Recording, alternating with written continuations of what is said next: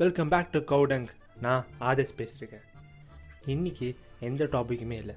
இன்னைக்கு ஒரு புது ஜானரில் ஷோ கொண்டு போக போகிறோம் அது என்னன்னா ஒரு குட்டி கதை.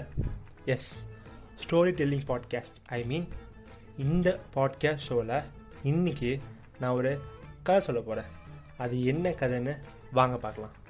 ஒரு கதை சொல்லிட்டா சார் ஒரு ஊரில் ஒரு ராஜா இருந்தார்.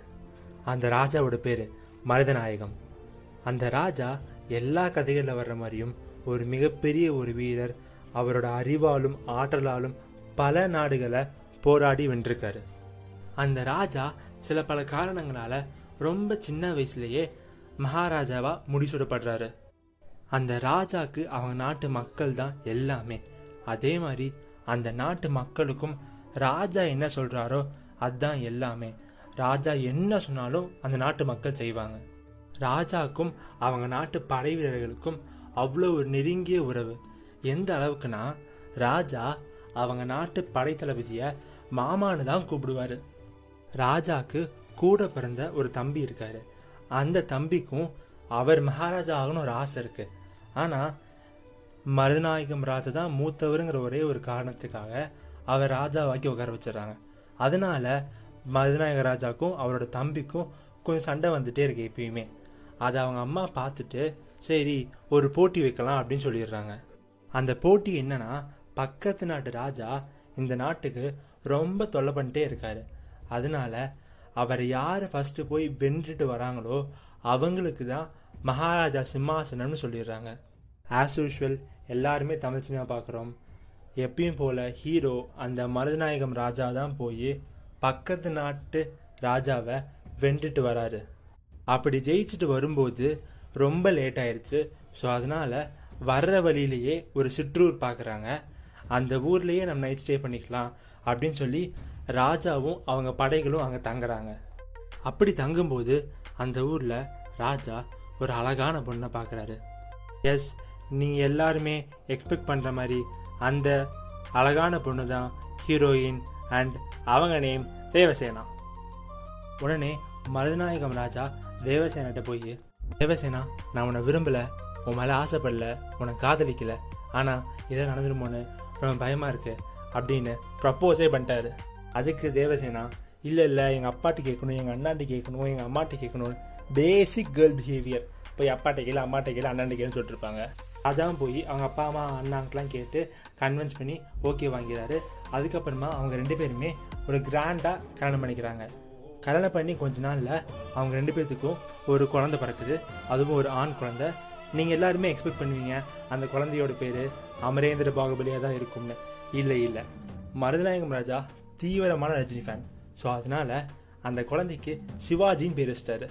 சிவாஜி பிறந்த உடனேவே அவரை நம்ம வருங்காலத்தில் ஒரு மிகப்பெரிய வீரனாக்கணும்னு மருதநாயகம் ராஜா ஆசைப்படுறாரு. எல்லாம் நல்லா போயிட்டுருக்கு ஒரு ஃபோர்டீன் இயர்ஸ் லேட்டர் அப்படின்னு போர்டு போட்டு பதினாலு வருஷம் கழிச்சு வந்து பார்த்தா சிவாஜி கொஞ்சம் வளர்ந்துட்டாரு. பதிமூணு வயசு பையனாக இருக்காரு. ராஜாவுக்கு வெள்ள முடி வந்துருச்சு அதுக்குள்ளேயே. அப்படியே இருக்காங்க. ராஜா கூட என்ன பண்ணுறாருன்னா சிவாஜி கூப்பிட்டு சரி இன்னைக்கு நம்ம நைட்டு நம்ம ஒரு காட்டுக்கு போய் அங்கே பயிற்சி எடுக்கலாம் அப்படின்னு சொல்கிறாரு ராஜா ஆல்ரெடி சிவாஜிக்கு வால் பயிற்சி வில் பயிற்சி அம்பயிற்சி எல்லா பயிற்சியும் கொடுத்துட்டே இருக்காரு. ஏன்னா ராஜா சிவாஜியை ஒரு சிறந்த ஒரு வீரனாக ஆக்கும்னு முடிவு பண்ணியிருக்காரு. இப்படி அந்த நாள் நைட்டு காட்டுக்கு போய் பயிற்சி எடுக்கிறாங்க. அன்னைக்கு நைட்டு காட்டுக்கு போய் எல்லா பயிற்சியுமே எடுக்கிறாங்க. ரொம்ப லேட் நைட் ஆயிடுச்சு இந்த டைமில் மருதநாயகம் ராஜா சிவாஜிக்கு ஒரு சின்ன டெஸ்ட் வைக்கிறாரு. அது என்ன டெஸ்ட்னா சிவாஜியை கூப்பிட்டு இன்னைக்கு நைட்டு ஃபுல்லாக நீ இந்த காட்டிலே தான் இருக்கணும். நான் உன் கண்ணில் துணி கட்டிடுவேன். நீ அந்த துணியை கழட்டவோ இங்கிருந்து கிளம்பி வீட்டுக்கோ வரக்கூடாது. இன்னைக்கு ஒரு நாள் ஃபுல்லா நீ இந்த காட்டிலே தாக்கு பிடிக்கணும் அப்படின்னு சொல்றாரு. இதுக்கு சிவாஜி ரொம்ப சின்ன பையங்கிறனால டக்குன்னு சரிப்பா நான் இருந்துக்கிறேன் என்னால் முடியும் அப்படின்னு சொல்லிடுறாரு. ராஜாவும் ஒரு துணி எடுத்து சிவாஜியோட கண்ணை கட்டிடுறாரு. சிவாஜி அத்தனை நேரம் நல்லா இருந்த பையன். அந்த குதிரையோட சத்தம் போக போக அந்த சவுண்ட் ஃபேட் ஆக ஆக அவனுக்குள்ள ஒரு பயம் வருது. ஏன்னா நைட் நேரம் கண்ணை கட்டியிருக்கு. ஆக்ரோஷமான அந்த காட்டோட சத்தம் அவனால் பொறுத்துக்கவே முடியல. அவனுக்கு பயம் ரொம்ப வருது. உடம்புல நடுங்க ஆரம்பிக்குது. என்ன பண்ணுறதுனே தெரியல.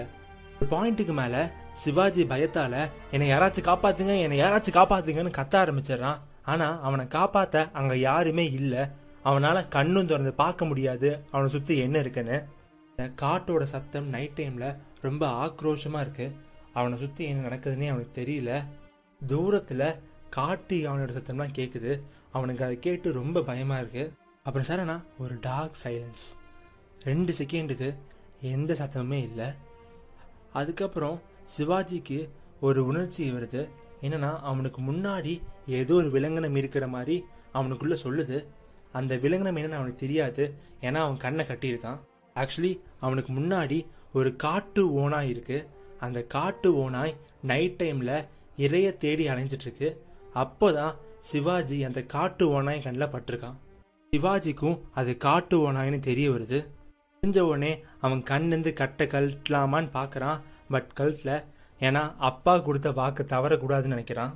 அப்புறமா சிவாஜி ஓட ஆரம்பிக்கிறான் கட்டின கண்ணோட கட்டை கூட கழட்டாம கீழே கல் இருக்கா முள் இருக்கா குழி இருக்கான்னு எதுவுமே தெரியாம அந்த ஓனாய்க்கிருந்து தப்பிச்சா போதுன்னு ஓட ஆரம்பிக்கிறான். ஆனா அந்த ஓனாய் அவனை வேகமா துரத்துது. ரொம்ப வேகமா அவனும் ஓடுறான் அந்த ஓனாயும் துரத்துது. சரி ஓகே. நெக்ஸ்ட் எபிசோடில் பார்க்கலாம். சிவாஜிக்கு என்ன ஆச்சுன்னு ஸ்பாட்டிஃபைல ஃபாலோ பண்ணுங்கள் கூகுள் பாட்காஸ்ட்டில் சப்ஸ்கிரைப் பண்ணுங்கள் thank you for listening bye